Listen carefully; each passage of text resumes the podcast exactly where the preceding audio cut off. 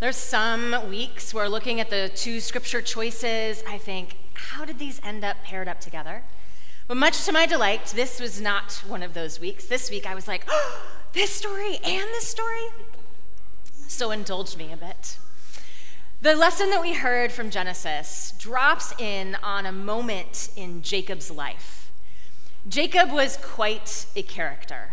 Jacob is one of the patriarchs of the faith. There was Abraham who had Isaac and Ishmael, and then Isaac who had Jacob and Esau.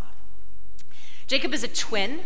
He and his brother Esau, um, they were born at the same time, but Esau was actually born first. So Esau was considered the oldest, and therefore the one that was going to carry on the family line. But at the birth, the story says, um, well, actually, back it up. When the two babies were in their mother's womb, she talks about all the wrestling that was going on between the two of them. And when they are born, Esau is born first, and Jacob is holding on to his heel. Jacob's name, in his name, um, is embedded the word for trickster. Esau was the strong firstborn son he spends time out in the fields with his father. He is being groomed for all that work. And Jacob, he keeps to the tents and he spends more time with his mother. A little bit later, there's this encounter between Jacob and his older brother, and Jacob tricks his brother into giving him the birthright of the firstborn son. So there's a little tension between these two twins. And eventually, Jacob, he leaves home and he enters this other household and he falls in love with this woman. And he says to her father, I would like to marry your beautiful daughter, Rachel. And the father says, Okay, work for me for seven years first. And he does. Some of you may be familiar with this twist of the story. The wedding night comes, and Jacob gets married, and the next morning he realizes he has been tricked because he just married Rachel's older sister, Leah. He's not happy. He goes to the father, and the father's, well, in our country, we always marry the firstborn first. So you have Leah as your wife, and I will give you Rachel to be a wife as well, as long as you work for me for another seven years. So Jacob, you know, he had a part to play in this. His name, he carries, his name carries this sense of being a trickster, and he's one of our beloved patriarchs in our faith. So there's some other shenanigans that ensue. Well, um, Jacob is in the household of his father in law, and eventually he needs to leave. And so he gathers his crew. He gathers his two wives and their and their handmaids. So there are four women that he was taking care of, and the 11 children he has with all of them. So quite a household and he heads off into the wilderness. He's caught between a rock and a hard place because he's, he's got a little bit of trouble back home with his brother, and now he's in this trouble with his father in law's household.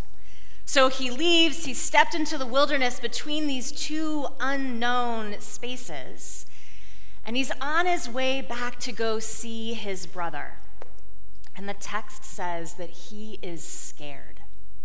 Think it's his second night in the wilderness that we drop in on this story. He's left his household on one side of the river. He's crossed over. It is in the darkness of the night. He is scared, and he encounters this man that he wrestles with all night long. You ever had a moment or many moments feel like the darkness of night and you are caught up and twisted and struggling. This is Jacob out there. And he doesn't give up. A whole night, these two figures wrestle. And then, as daybreak is approaching, this figure, who's unnamed so far, knocks Jacob in the hip and like affects him, slows him down from their wrestling engagement. And Jacob demands that this figure um, give him a blessing. This figure says, So what's your name? Jacob. Your name is now Israel. And in the name Israel holds the meaning one who struggles with God. Jacob has just been engaged in this experience of struggling, struggling with God. Jacob's not satisfied. He's like, Give me a blessing. What's your name? He wants to know of this other, of this other figure. And this figure, this God like figure that is engaging with Jacob, does not respond with his name, but bestows a blessing on Jacob. This story connects to the story of, of Moses in the burning bush. Remember that one where Moses sees a bush that is on fire but is not consumed, and he realizes there is something sacred going on, and he approaches the bush, and the bush begins talking. And ultimately, Moses is like, Hey, what's your name? How do I know who you are, God? And the bush's answer is, is a verb. I am who I am. I will be what I will be. I am being itself. So Moses at the burning bush encounters God, and God's named with this verb of being. Well, here, Jacob encounters God in this night long wrestling match. He is named one who struggles, and Instead of sharing a name, God shares blessing. Like beingness and blessing are at the heart of who God is. The gospel story that we heard, story that Jesus tells some thousands of years after the story of, the, of Jacob and the patriarchs. There is an unjust judge, can't be moved He's decided what he likes, and that is how it is. And every day, this widow comes up persistently seeking justice. And in the parable, it says that the judge finally relents, and not because he's had a change of heart, and not because he has had some epiphanic moment with God, but just because of her persistence, the judge realizes he doesn't want to be worn down. When we first hear this story, we usually assume God is in the authoritative roles, right? So God would be more like the judge, and maybe we would be more like the widow. Maybe we're invited to be like the widow in our persistence, in constantly seeking and not giving up. Similar to the way Jacob didn't give up that whole dark night. Debie Thomas, who is a writer, has written an essay on this story. And she suggests that there are perhaps a few different ways of entering into this parable. There's the way of thinking of God as being the judge and we are invited to be the widow. Or maybe it could be the flip. Maybe we sit in the place of the judge, and maybe God approaches as the persistent widow, constantly showing up and seeking justice.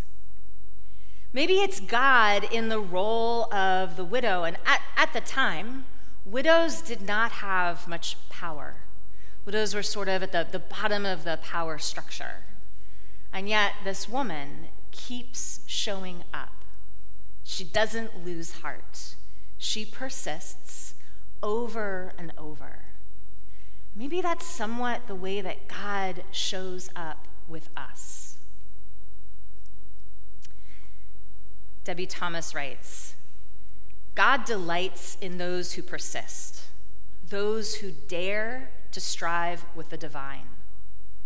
Wrestling, as it turns out, is not a bad thing because it's the opposite of apathy, the opposite of resignation. It's even the opposite of loneliness. To fight with God, to show up day after day in prayer, to wrestle with our resistance in the darkest hours of the night, is to stay close, to keep our arms wrapped tight around the one who alone can bless us. Fighting means we haven't walked away. Fighting means we still have skin in the game. I imagine most of us, if not all of us, have had these dark nights of the soul experiences. These times where we are caught, these times where it feels like all is lost, that all is not working out the way it's supposed to.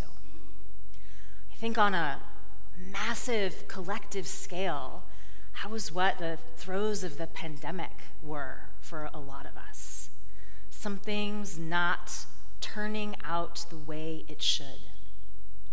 And here we are emerging from that time and still trying to make sense of the grief, of the frustration, of the sadness. Like our, our world is different. Next week, some of us are going to gather after the 10 a.m. service to have a conversation about a book written by an Episcopal priest named Stephanie Spellers. She wrote it during the pandemic, and it, she's in a. Um, it is about her experience with the Episcopal Church that she loves, and it's called "The Church Cracked Open." She reveals, she opens up some of the hard truths about our church, about our faith and tradition and in her beautiful way leads us to hope and to questioning, to the space of curiosity about what could be next for our church.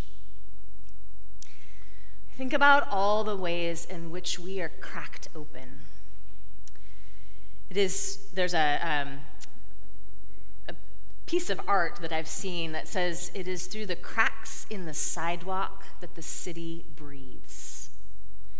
It is through the cracks, I think, that the Holy Spirit can do her work and help us be knit back together, but differently. Jacob spent all night persisting, wrestling, striving with God.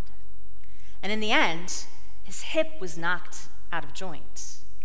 And as the sun rises that morning, he walks with a limp. There was a transformation, there was a change that came and affected him. In the darkness, in the despair, in the fear, he didn't give up, and neither did God. They were in it together. And the sun rises, and Jacob, newly named Israel, walks into a new day. What new day are we being invited into? Where are the cracks that are bursting open or perhaps being knit together? And how may we stick with it? How may we show up with God as God shows up with us? And how will we be transformed?